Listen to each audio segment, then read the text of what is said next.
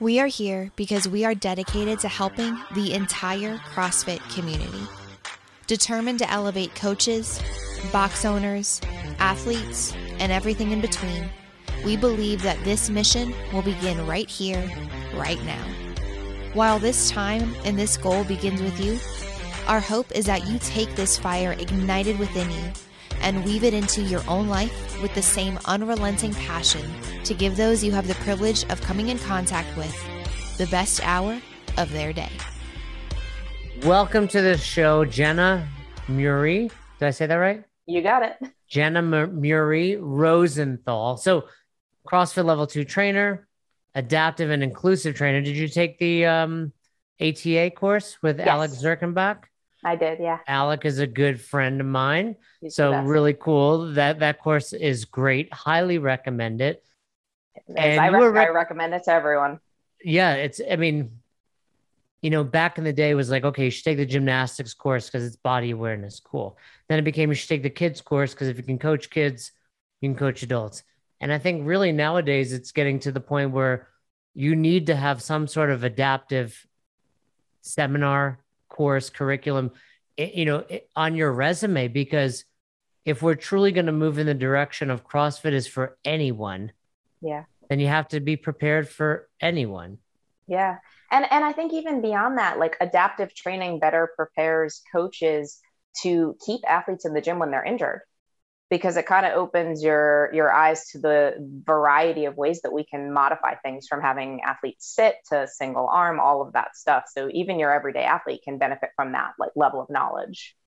Yeah, and you know, full disclosure, while I don't believe CrossFit is dangerous, everyone's going to get hurt at some point in their CrossFit career, not necessarily from CrossFit, whether it's, you know, out, you know, running and twisting their ankles or a car accident or whatever it is, you you know, you need to be prepared to scale or adapt any workout for anyone and in you in particular focus on brain injury and neurological injury, is that correct? Yep. Yeah. How did you get so specific? Uh, so I'm a speech and language pathologist, and I'm a certified brain injury specialist. And I work um, over the years. I've largely worked in rehabilitation settings, um, and I started working with individuals after rehab, looking for continued speech, language, and cognitive rehab to kind of get them back to more functional living, not just kind of your basic speech therapy, like folks who, for example, wanted to go back to work and they didn't feel their language capacity was good enough and they were looking for something that could help integrate them more back into their community and back into functional use of their language.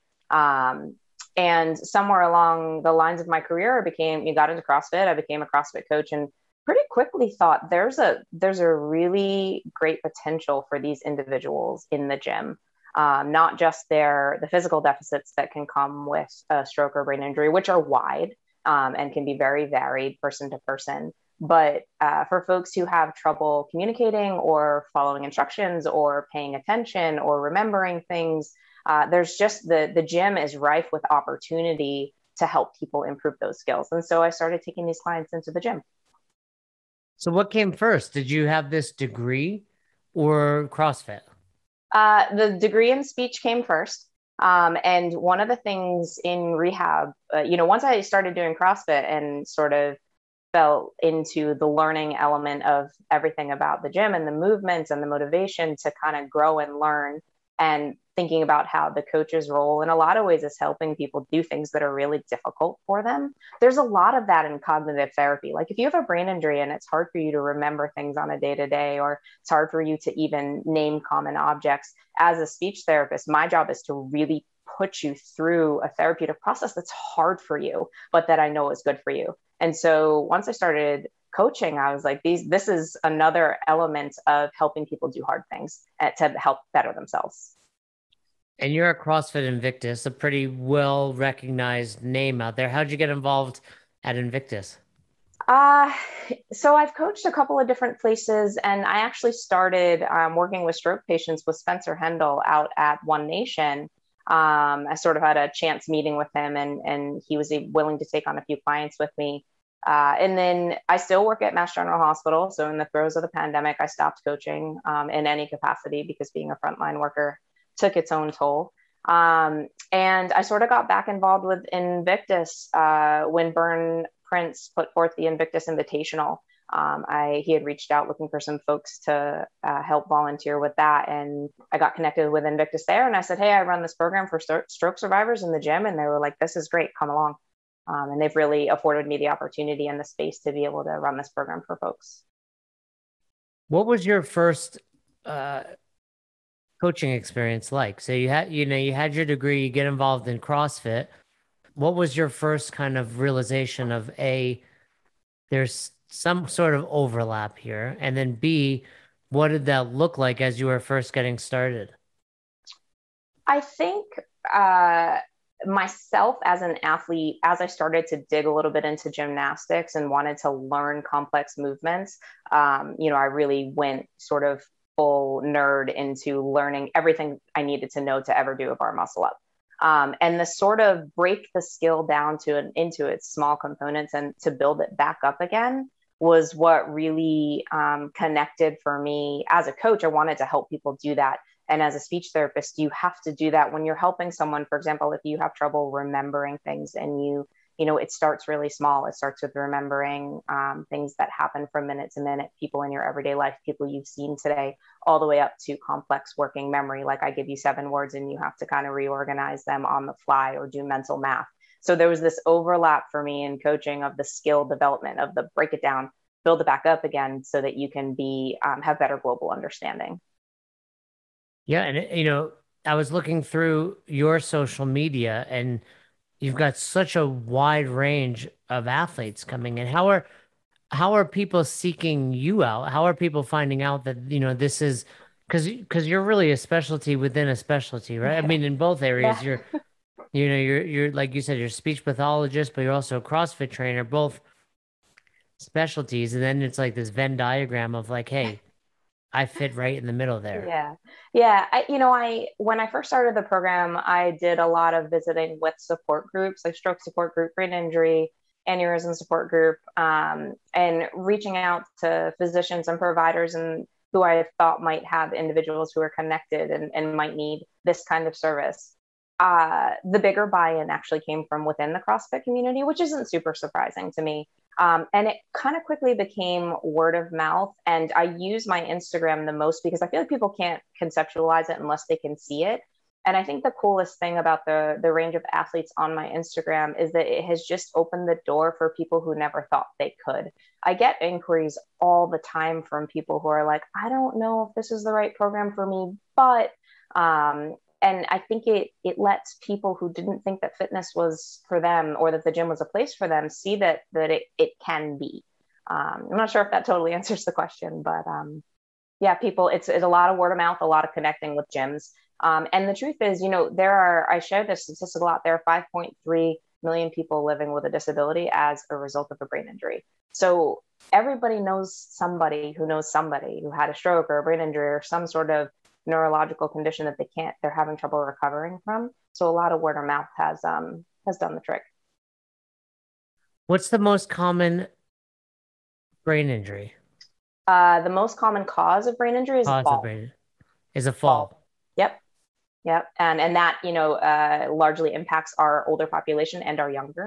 Um, and then that's followed by car accidents and motor vehicle accidents high speed kinds of things um, and then you know there after that there's all all range of things, but fall is is way up there. So are you finding that most of the people that you work with are previous CrossFitters that have a brain injury or brain injury that find CrossFit? It's a it's a little bit of both. Uh, the my very first um, client was a CrossFitter. Um, had CrossFit kind of ran, running in the family, and and that was sort of an easy buy-in. And then I actually have a client in Germany who's a CrossFit coach who had a stroke. Um, and the owner of his box reached out and said, you know, can can you help him? We're trying to help him get back to fitness, but also back to communicating because he doesn't, um, he's not able to use his language very well. Uh, so it's a mix of both. A lot of people coming through the door have no CrossFit experience and don't know much about it, but when you start talking about what functional fitness is and what that can mean for them, it's really powerful. So the average person finds CrossFit and it's super intimidating. You know, we can start anywhere really, but it's usually yeah. like, hey, it's an air squat. etc. Yeah. How is that different when someone and and I assume, correct me if I'm wrong, but there's degrees of brain injury. Yes, absolutely. Like what's what's very low end? What might that look like? Um, you know, with brain injury, you could have all a range of physical deficits and no cognitive deficits, or you could have no physical injury and have all kinds of challenges with cognition and language. You know, on a mild end, you might have someone who struggles to pay attention in a busy environment, who has a hard time remembering kind of day to day tasks. Um, sometimes, if it's language based, people just, you know, that that feeling of uh, the end of the day and you're tired and you're like, you know, get me the thing over there that I use to, see better. Um, there, that's that's word finding def- difficulty, and folks who have aphasia, which is a language deficit caused by injury to the brain, struggle with that on a on a range and a continuum. Okay, I you know this is my specialty. My specialty is asking um, offensive questions, but not Go meaning to. So let me you know, and, and knowing Kevin Ogar and Alec, you know, they always try to. They always remind me it's not offensive if you're trying to come from a good place. So Yes, I'm coming from a good place, just truly trying to get a better understanding. please. Um, can these brain injuries just be developed? In other words, do I have a brain injury? Because sometimes I can't remember things and I can't pay attention well. Can they be developed just without any trauma? Uh, not generally organically. I mean, there are all kinds of But things. it's like I you're saying there's a chance. you know, I don't know your history well enough, but there's always a chance for something like a post-concussive syndrome. You know, you get hit in the head enough times, or um, and that can cause memory difficulties. But you know, I, I use those examples to put it to scale, right? Because we all sort of know that feeling, but uh, that sort of tip of the tongue phenomenon where you just can't say the word. Now magnify that by 10 or 100 or 200 depending on the, on the level of injury. And that is why in some ways it translates really well into the gym because those folks have to practice. They just have to practice using their words. And so in the gym sometimes we practice just naming what the items are remembering the names of the members um, describing what they did in a workout and it's just another opportunity to use language to help with new learning. Well, let me ask you another offensive question. please. When I was growing up, there was no ADD or ADHD, right? I'm 43. So, you know, graduated high school 96, college 2000. I know how old you are. You look a little younger than me. not Um, much Not much. Okay. But I- you know, and, and there's other things happening these this day and age amongst teenagers. And I'm like, huh, that wasn't an option when I was 15, 16, Yeah. etc. Um what what's what's your opinion on that? A as someone who's studied this. Um, and I know you probably have to toe a line that I don't have to Yes. toe. But I mean, you know, in other words, when I was a kid, it wasn't, hey, you may have ADHD. It was like, this kid doesn't pay attention in class, put him in the remedial class, right? And those were the kids that got, you know, had a stigma associated. Yeah. Is was ADHD not a thing? Is it still not a thing? Is it a thing that too many people are getting lumped into? And I'm, you know, again, I'm truly just curious. Yeah I, you know i grew up in the same age as you did where it was like nobody had ADD and then suddenly everybody had ADD and i think that we've uh, sometimes shuffled through different diagnoses. I think now there are other things that are a little more en vogue. Um, you know as as a speech pathologist it's dealing with folks who have brain injury for example it's hard when everyone's like oh i'm so ADD right now or oh i can't remember i never remember anything because in some ways that's dismissive because there are Right. individuals whose brains are truly impacted um And I don't, I don't want to be clear. Like, A, we're talking about acute injury for a lot of these people, right? yeah So obviously there's some sort of trauma, and I'm Yeah. assuming under um an MRI, is that what you would go under? A mri scan? or, or ct Right. scan yep You can see it. I mean, I've watched enough CSI and whatnot to see the red and whatnot in the brain. Um, things are definitely happening in there. Yeah. And you know, to a fault, you know, I'd say the same thing. It's like when I was a kid, not everyone was being diagnosed with autism or Asperger's, and it was clearly something then. It just we didn't know enough about it. So I'm just wondering, is it we didn't know about it, or is it just an easy classification to put a kid in? Like, oh, he doesn't pay attention. Maybe it's you're feeding him like sugar nonstop, right? There's other aspects to it. You know, maybe he's just got to be controlled a little better, right? Like if someone I have a seven month old, and in a few years, if they were like she has ADHD, I'd be like, cool. What can I do naturally right rather than just saying she has ADHD and now you have an excuse to, you know, not pay attention. Right. and and I think it, you know, science is always advancing, right? And what we always talk about the brain, you know, I worked with a physician who used to say the brain is the final frontier of medicine. So there's still a lot that we don't know about the brain, um, what's going on in terms of diagnoses, how we can treat these different things. So sometimes I think it's more that we start to learn more about the brain and we say, oh, we can we can treat that. Um, but yeah, I think there's a lot to be learned about co- cognition in general is such a tricky beast, as is um, language that we don't always know what's happening with the brain. And I think there are there's a lot of uh, you know kind of pivoting a little bit. There's a lot of research now about what fitness can do for the brain, uh, which is sort of how I ended up tying these things together. Um, you know, there's we know there's a lot of research, for example, about uh, conditions where there are now psychiatrists who prescribe exercise because it, it actually makes changes in the brain when you work out. And what we're starting to see more evidence of now is that exercise actually changes the brain at the cellular level and it primes the brain for new learning. So there are specific studies that show that there's an increase in the area of the brain called the hippocampus, which is responsible for new learning. So when you exercise, your brain is actually primed to learn, to lay down new memories, to learn new things, which is why it's a great environment for individuals with neuro- neurological conditions.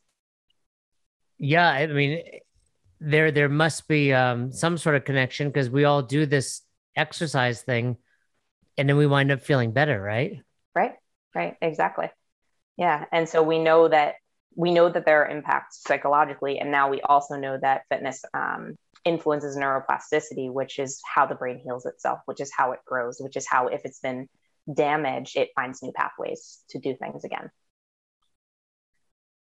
have you had anyone that you've worked with that didn't have uh, traumatic brain injury but had been classified as ADD or ADHD, and then you've worked with them and seen improvements?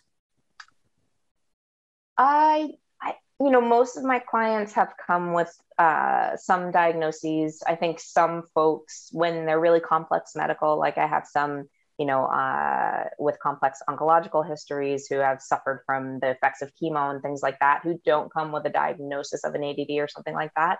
But uh, as a specialist, I can kind of see the cognitive challenges that are there, and I'm able to see how they're able to make changes and apply that in the gym. Um, but I haven't had a lot of folks specifically that would answer that situation now. You know, we we, we in in the what is fitness lecture you have your level two. So if you remember back to your level one what is fitness we talk about the 10 general skills and there's cardiorespiratory flexibility strength and stamina and we say hey these are organic and training. And then there's two in the middle power speed. And then the bottom four balance accuracy agility and coordination we say are neurological. They come from practice and equally they all help power and speed. So when we say that, you know, neurologically, those things are developed, are those for balance, accuracy, agility, and coordination really what's helping a lot of the people that you're working with? I think it's part of it, right? And part of the reason those we, I think a part of the reason we refer to those as neurological too is that you have to you have to learn them and train them, right? You have to prime your brain to be able to do these kinds of movement patterns, and so it it works both ways. So some of the clients that come to me have they really struggle with balance and agility and things like that because they're because of the level of their injury because maybe only one half of their body is working functionally because maybe they can't feel one side of their body and so there is a level of you know chicken or the egg where the we need to practice these skills to develop the learning um, but also the brain drives the development of some of these skills. So it's a little it's it's it's hard to answer but i think that we know that all of these things can benefit everyone. And you know even on a like a small scale we think about you know people who suffer from brain injury are very likely to suffer a second one. Um, uh, even if it's acute even if it's because of a an injury regardless of you know people they're more susceptible they're more vulnerable um largely like concussion. Because, yeah because they struggle from things like uh, difficulty with balance difficulty with coordination and then cognitively perhaps um, reduced safety awareness and poor insight right? So there are all these factors in which people get themselves potentially into unsafe situations and now their brain is vulnerable and now they have another brain injury. So at a very simple level if you've suffered a brain injury and we can get you a little more steady on your feet and get your coordination and your balance and your agility just a little bit sharper, we might be able to stave off another injury. We might be able to, you know, we can sort of help you. I always talk about in my practice, rehab kind of helps you get to a place where you're good enough. And I think bringing these folks in and training them in fitness provides an opportunity to be better than good enough. Um, there's more than just, okay, now you can walk in a straight line. It's okay, well, how can we help you move better and be safer out there in the world? We can probably take a lot of these practices and principles you're talking about but you know for the average person listening who doesn't have this you know degree that you have and and doesn't necessarily have a member with brain you know injury you know when we talk about the neurological stuff i i always think about like for an example you ever see an agility ladder? Yeah. Right? You throw it on the ground and people are like why do i have to do this? And my answer has always been well if you can do this two in, two out, or whatever drill you're running, it's a little less likelihood that you're going to fall down, right? Yeah. If grandma yeah. can do this, albeit slow and uncoordinated looking, right. if she did fall, she's more likely to stand back up, or you're right. preventing the op- the opportunity for her to fall. So right. we can still be looking at things from that perspective. And same holds true with double unders. Like, oh, am I ever going to need a double under in real life? Probably not. But if you can do double unders, you're showing me of a little more coordination than the average person. Right, right. And, you know, I always talk too with clients about how I think after you've had a brain injury or a stroke and and you have to learn how to walk and be safe again rehab teaches you how to be safe right? Like we want to make sure you're steady on your feet hold on to the handrail use the the armrests when you sit and you stand.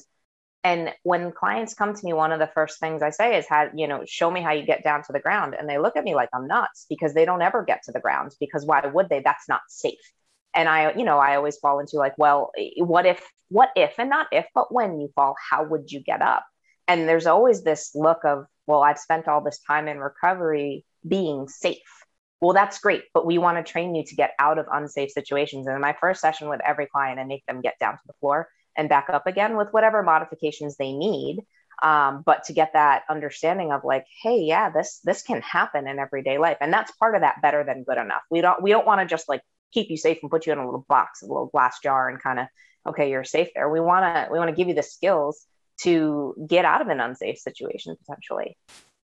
Would you recommend? Because uh, you know the, the the balance that I want to figure out here is okay. If people you work directly with people in person. I, you you mentioned you're putting together a course also, which I assume yes. people will be able to access online. And I'm a, just like the adaptive training check it out. Even if it's just for your own knowledge, you're going to have one person that walks in there as a box owner. That's what separates you from the box down the road. Hey, I've got this, yeah. you know, course that that I can help with. But assuming you don't have anyone with a brain injury, is that a drill you would recommend somebody walks in, you have them do that? Is it like they're a certain age? Is it uh, you know, do you do you test everybody? Hey, can you get down to the ground and get back up?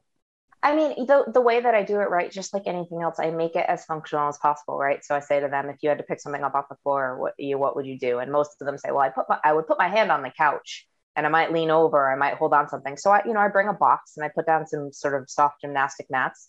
We put one hand on the box, we put one knee on the floor, and we sort of very slowly get learn a pattern to kind of it's you know it's kind of a modified lunge sort of thing um, get to the floor. Now you know knee then hand then sit. Okay that's safer than i just sort of toppled over. So you know again it's like that creative approach to modifying anything. It's it's not unlike we would do with um, the elderly population. Um, and it's not unlike when you're teaching someone how to do a burpee for the first time and they've like never gone to the floor like that um, so yeah, I mean, I think it's a valuable skill. I think we have to modify it in any way. For some of those clients, all that is is putting one hand on a box and one knee to the ground and practicing kind of a half step lunge, but it's a step in the right direction. Is it true alligators are ornery because of their medulla oblongata? It's entirely possible.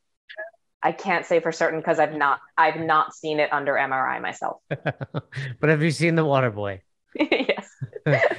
uh, so tell me about this woman, Sydney.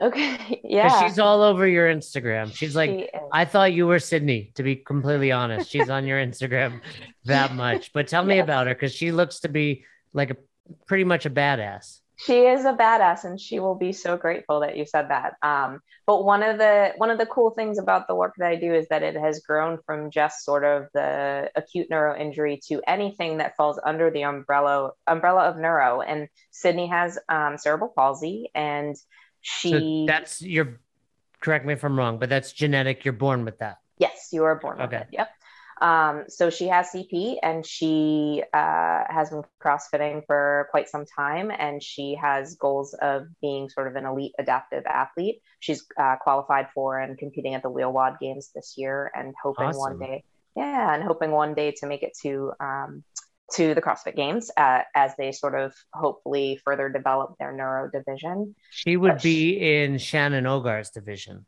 Yes. And so in the adaptive world, though, there there are generally two classifications for neuro. There's major and there's minor. Um, and at the games, we only had one. So the as far as leveling the playing field, I think there's still some work to be done as as as the games figures it out. You know, only four classifications got invited to the games, but there were multiple. Yeah. yeah. Um, I'm hoping but, for short stature to make the games because I'm yeah. short stature high, which means I'm, I'm five foot three. So I'm, I'm, you know, there's, I'm, I'm borderline ready to compete at the game. Yeah, you're ready they, for it. You're if, ready. Yeah, if they have a short stature high, I will. Yeah. Smash Mikey, the world's fittest dwarf. Yeah, there you big, go. You know, big time, big time. Mikey's been on the show. Sean, other people, like I will crush those guys. Yeah, you're you're on it. I'll be rooting for you. so, um, but let me just say, like, let okay. me just say, like as, as far as Sydney is concerned, I think keep it serious. Is, keep it serious. Yeah, just just not. I'm okay with not serious, but I want to just add that I think what's been cool in this process is being able to help people who have already gotten into CrossFit and they're doing their thing, but uh, with the understanding of neuro, with knowing what her brain needs to sort of optimize movement patterns, to optimize fitness. So for her, it has a lot to do. You know, she has spasticity, so she um, has a lot of spasticity in her hips, which makes some of classic RX movements, they don't look the way that everyone else thinks that they should look. And she herself has internalized that, right? Like she's big on like, oh, like when I push press, the barbell goes around my face. It's not supposed to go around. Well, it's like, well, yes, but because of the position of her hips, she's postured forward, right? So if the barbell doesn't mm-hmm. go around her face, she's going to hit herself in the face. And so a lot of it is understanding fitness applied to neuro. Um, and it's not a you know adapting is not scaling. It's making making it work with her limitations. And you know just what i know about the brain has kind of helped to optimize her fitness. Yeah you know that's something we've learned along the way. Adapting is not the same as scaling and you have to refer to it properly because it's it's uh demeaning to always use the word scaling because right. you know these are people that are in the adaptive division and there's a big difference between yeah. hey scaling is almost you know not that that's a bad thing either but it's almost like this negative connotation where right. adapting is we're making it work for you. Uh, you mentioned neuro had kind of two categories. What what distinguishes those two categories? It, i don't it's it, it really has to do with kind of the level of the limitation, right? So um, it's, it's not even clearly delineated within diagnosis because neuro is a really, really diverse field. So there can be two athletes that have CP and one is major and one is minor. So I know that um, Wheel WOD uh, in general, like when they classify athletes, there's, there's an interview process, they see them move, you know, it's, and I don't know all of the classification, all of the um, criteria that is but um, it's interesting when you look at neuro right like the the range of even just the girls that were there their diagnoses were really different and the things that they can and can't do were really different and that has to do with their brain and that and that's a challenge I think CrossFit's going to have to navigate. And luckily, Definitely. there's people like Stouty and Logan and you know Kevin and Alec, yeah. you know, really playing a big role. Because because you're right. I mean, I know Shannon Ogar pretty well. You know, I've trained with her. She's you know in Denver, and I mean, if you were to just see Shannon, you wouldn't think that she was adaptive. I mean, right. you get to know her and she talks to you and she explains a little bit. But yeah, I think especially with, I mean, short stature is pretty cut and dry. Are you above right. this line or below this line? Right. Or single arm amputee versus, you know, you got two or you got one, right? Logan's yeah. not like faking, not that anyone's faking, but Logan's clearly has one arm, right? Right. Um, right. So we're not and, debating and in, that. Right. And in neuro, and I think a lot of people just don't understand neuro as well because it's so complicated. But you know, it's like the the level of fitness doesn't always align with the level of limitation, right? Like you've seen Sydney on my Instagram, she's super fit. She's got six she, pack. Yeah, she's fitter than me. yes, she's very fit, but her her degree of limitation is more severe than some of the the others who competed at the games. But if you're just if you were to strip that away and talk about baseline fitness, her at the CrossFit Games, right?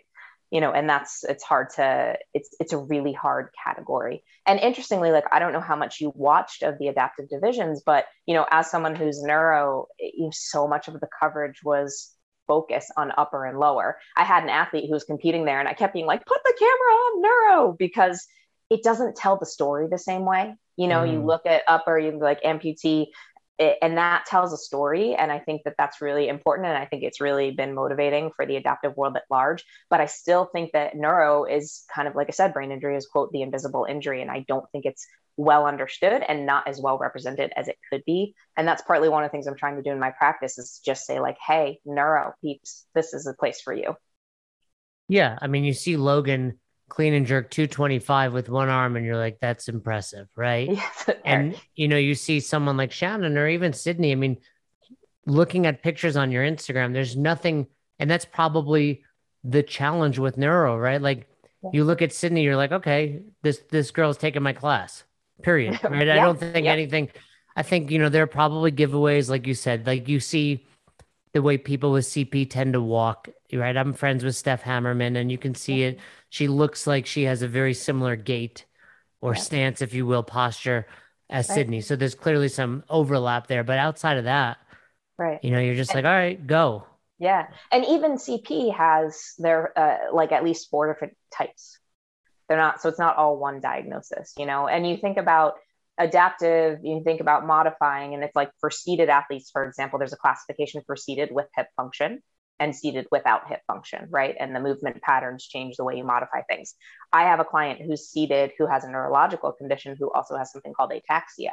So his he doesn't have good motor control. So if he, for example, reaches for something as he reaches, he overshoots because his brain doesn't the message doesn't coordinate to move the way that he should. So when he's in the gym with me, like I have to I hold onto the barbell so that he doesn't hit himself, right? Because he can lift the weight, but his body may just say, Oh, I'm going to move this sideways or I'm going to jump as I'm lifting.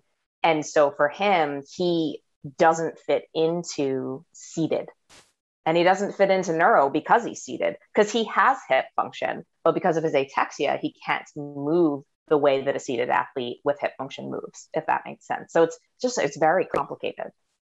It's a serious question. Can dogs have brain injury? Because I think one of my dogs yes has a brain injury. Yes, they can. And to, and to that point, my one of my dogs has a seizure disorder.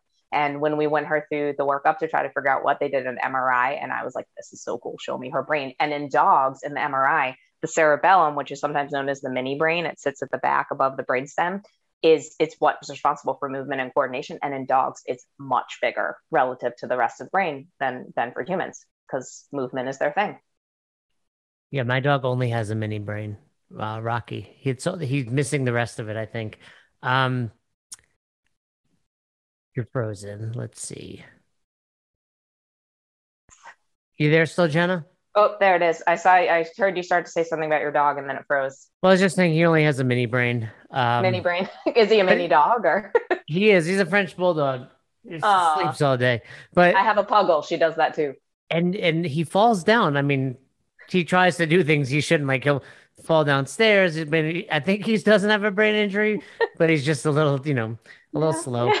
But it is it is amazing. You know, you mentioned that. It makes me think something I've always said is like we have a seven month old who still is on the verge of crawling. Dogs come out and they're walking. Yep. That's crazy to me still. I mean, I know that's off topic, but yeah, no, it's the like I said, the brain is so fascinating um, and it can do so many things. And it also has so many opportunities to improve um, all the time which is why i love what i do because i can help people with thinking and talking and moving and finding better ways to move through space. And we know how good fitness is for everybody. So it's like if we can help your brain get better by get helping you getting you move then that's that's awesome.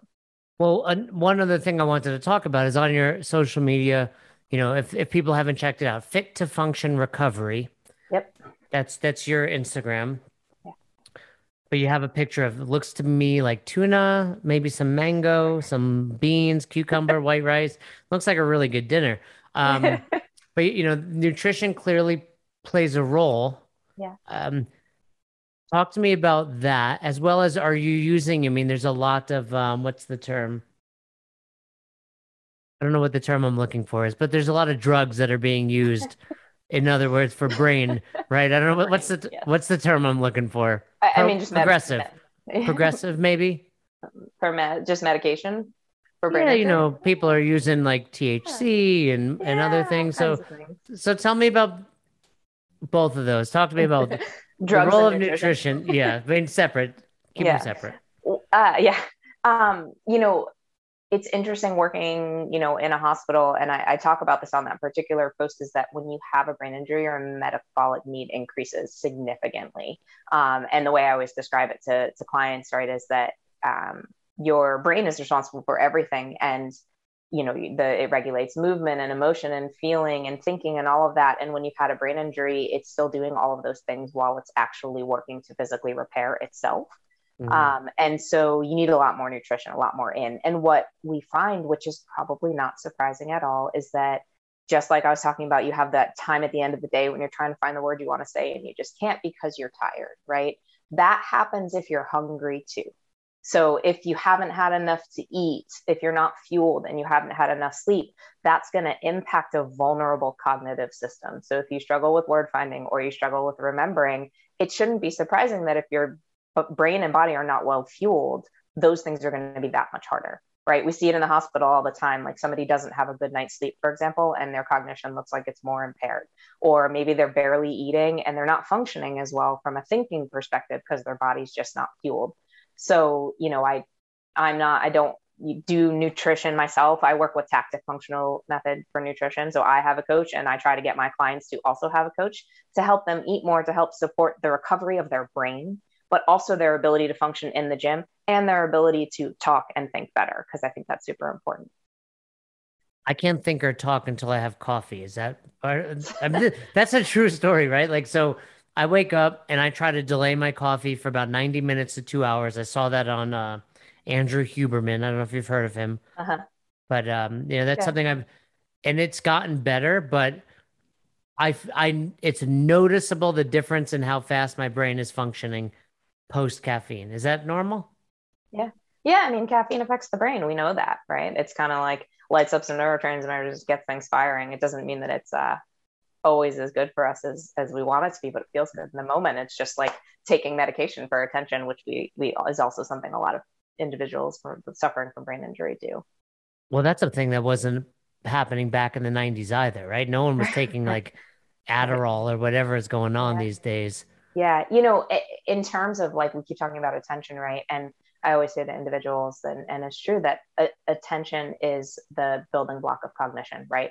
If you can't pay attention, you can't remember something that someone has said. If you can't pay attention to something that someone is saying to you, you can't understand it. If you can't pay attention to yourself, you as you're trying to generate a message the message goes off track right like you kind of lose the sense of what it was you were trying to do and say um, and so for a lot of individuals after a brain injury we, they are on a stimulant. We do put them on medication to help them attend because they need to be able to attend to their environment to start the learning process again. So that's pretty common.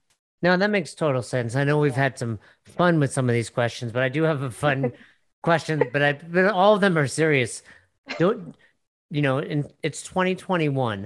It Do you think technology has impaired people's ability to pay attention? Because I'm telling you, tw- 2005, I had a different brain.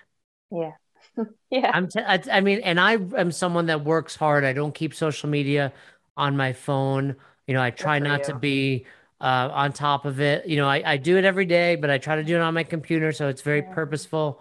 I mean, even when I'm like trying to meditate, at times my brain's going crazy. Yeah. So, do you think like just the world around us is making it harder for everyone these days to to be attentive? I do. I mean, so they're at the most, the highest level of attention is something we call divided attention, right? And that's when we're paying attention to a bunch of things at once. Like we're sort of back and forth between the conversation, and maybe we're cooking, and maybe we're listening to a podcast, and maybe the dog needs wants a treat, and you're sort of able to bounce back and forth. And there's a lot of disagreement out there in the world of cognition about whether divided attention actually exists. Can you truly attend? I think it's no. I've read stuff Right. like that, and I believe it's no. I think Right. it's like it's like doing more than one workout a day. If you do more than one workout a day, more than one workout is getting half-assed. Right. And I would say the same about multitasking. None Right. of them are getting done well.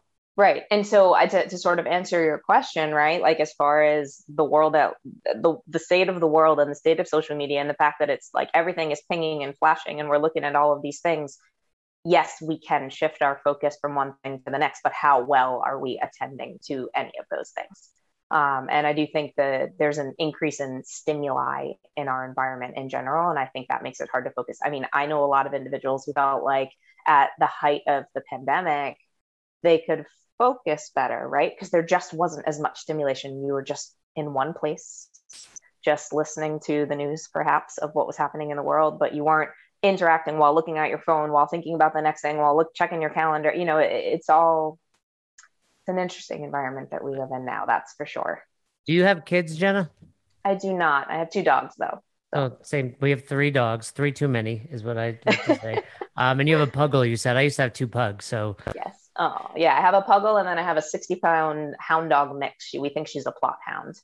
Nice. Well, and the reason I was going to say that is because what I learned, one thing that really was eye opening to me when having, you know, what Madison, our da- daughter, is people like to ask, what's one of the best parts? And I'm like, you have to pay attention. Right. Yeah. And it's like, I, you know, I'm, I'm my wife's actually texting me because she's about to leave and I got to go grab her. But it's like, mm-hmm. okay, when I'm with her, that's it. And I notice Yeah. a difference too. Like when I'm feeding her and I try to watch something on my iPad or not pay full attention, she's scattered. Yeah. So I think you're seeing that, like even at seven months old, like she's picking up on the fact, hey, you're not giving me your undivided attention. It's a Right. different baby. When I'm feeding her, just sitting there in the morning, nothing on. A, it's calming for me, Yeah. Right. and you have a better, deeper, stronger connection with your child. And then, and B, I think she's appreciative of it. You know, as Yeah. as crazy as it sounds. I yeah don't i mean and i mean babies learn from us from watching your face your facial expressions your eyes um, as like speech pathology we also do childhood development and i have wondered so much how much masking such a so much of our face will impact kind of youth development Mhm. because you know before we had all the stimuli yeah like when you were with your baby you were just with your baby and the baby is watching you and connecting with you and learning from you um, so yeah do that focus in on that that's a good thing to attend to It's great. It's really forced. You know, I, I I do my best to be really focused on one thing. It's not always possible, but I Yeah. I do my best. Um. So so you know, we gave your Instagram, Fit to Function Recovery. Uh, you can also check out your website, which is fittofunctionrecovery.com. But when do you anticipate your course being available? Uh, more? I'm still I'm still working on it. I'm I'm hoping I'm hoping for the winter time. Um, but uh, it's it's a lot. Turns out it's a lot to develop a, a course and a certification. And you know, I'm getting inquiries from people all over the world, which is awesome. Um, and people looking for gyms in their area. And so I'm hoping at a at a minimum to start being able to just kind of consult with other gyms or offer kind of some sort of online course or connection. There's a lot of different avenues it could take, but hoping for the months ahead. And if you know if someone has a member, can they hit the contact button on your website? Is that a good place to start? absolutely. Most definitely. Yeah i'm happy to to help and to help consult. And i think you know that i always say that you know any trainer with the right mindset can help anyone right? And so yes i have a specialty but at a minimum if we can just get more of these individuals into the gym we know that we can improve lives. And and you know that's truly the beauty of CrossFit. I remember this is like 2007 or eight. Uh, Coach Glassman was traveling, giving seminars. You know, he called them like one one on ones, and I remember him saying something to the extent of, you know, I wouldn't cross the street to watch a two minute Fran, but I'd cross the street to help someone with their air squat, and and that's really what it's all about. I mean, I think you know we're forging elite fitness still. This is still CrossFit. You know, let's not forget about those people that are really pushing the boundaries of what fitness is and pushing their bodies to that next level. But realistically, 95, 99% of the people you're going to interact with don't care about the CrossFit games. They have no desire to go. And whether it's a brain injury or whether it's they need to lose 20 pounds or whether they just want to be the best version of themselves, that's who you're trying to help. That's why we do this thing. Yeah, I mean, yeah. if anything, the people trying to make the games are your pain in the ass members. Get rid of them. Get rid Right. of them and get more people that are just trying to improve their lives. Right. And and I tell people too, I feel like sometimes these stroke survivors, brain injury survivors, they're just a group of forgotten individuals, right? Like one of my stroke survivors, he's 56 years old and he was a power lifter years and years ago, but still, this is a guy who thought the gym was out of the question. And he deadlifted 75 pounds the other day and he he was like, please take a picture and send it to my daughter. You know, like these are people who had lives before their injury. They are not just their injury. And so why can't why can't they come back to the gym you know why can't we get them involved and let them be proud of themselves again Not only why can't they? They need to come back to the gym. yes They, absolutely they need to come back to the gym. And you're doing some awesome things. I'm really excited, you know, for people to check you out. Like I said, fit to function recovery, because if you don't already, you're going to have people that are that want to come to your box and, and they'll they'll have a brain injury. And, you know, to be able to say whether you've taken Jenna's course once it's available or just you're you're knowledgeable in the subject, you're just putting yourself not only at an advantage when it comes to the other affiliates in town. And my goal is every affiliate in the world can handle Yeah. this. I don't want this to be an advantage. I want everyone to be able to do it. But you know, in the meantime, you are putting yourself in in the position of authority and the ability to help other people. So it's really great. Yeah. So yeah thank you so anything that I didn't uh, catch, Jenna, we talked about um, the water boy. We talked about. you know talked actually if I, if I can say one more serious thing that just occurred to me too is that you think about a lot of folks um, brain injuries is really isolating right? Like you Mhm. lose your work cohort you lose your friends maybe because you just don't have the same kind of ability to interact. And one of the most powerful things about this is that it's community right? Like we know we know the power of the community um, in any crossfit setting. And i think getting folks back to a place where they can find community again is so important. Yeah, that's that's awesome. That's really, you know, so true. I'm sure for those people that have suffered a brain injury, maybe there's like some embarrassment, right? That they're not Yeah, the person that they once were, but exactly they are, you know, who they are now and and you're going to help them, you know, be proud of that and like anybody, I've always said this about CrossFitters is you're not a CrossFitter until you show up injured. right Cuz it's yeah. so easy to be like, I only, you know, I only train when I feel great and it's like yeah, that's yeah, it's, so it's going to go away when you hit your 40s, I promise you that. So it's like It's so to show true. up and know I can't go RX or to know I, Yeah. the workout needs to be adapted. Yeah. Like that's the And I- sign of like I'm in this thing. Yeah, and I've actually had athletes say like, "I shouldn't be complaining. Your stroke survivors are in the gym doing more than I did today. I've I have no right to complain." And I'm like, "Yeah, it's a good way to think about it. Like everybody's doing hard things, you know. So we can we can all keep keep on keeping on in that sense." I love it. We can all keep on keeping on. Thank you so much, Jenna, for coming on here. Thank Um, you so like much. I said having me. numerous times, reach out to her. Uh, you're a wealth of knowledge, and you know currently you're at the forefront of this in the in the CrossFit world. So that's pretty awesome. Thank you so much. This was great. So you never miss an episode of the podcast. Subscribe to our YouTube channel and on all major podcasting platforms at Best Hour of Their Day. Thank you so much for tuning in and for being a part of the best hour of our day. See you next time.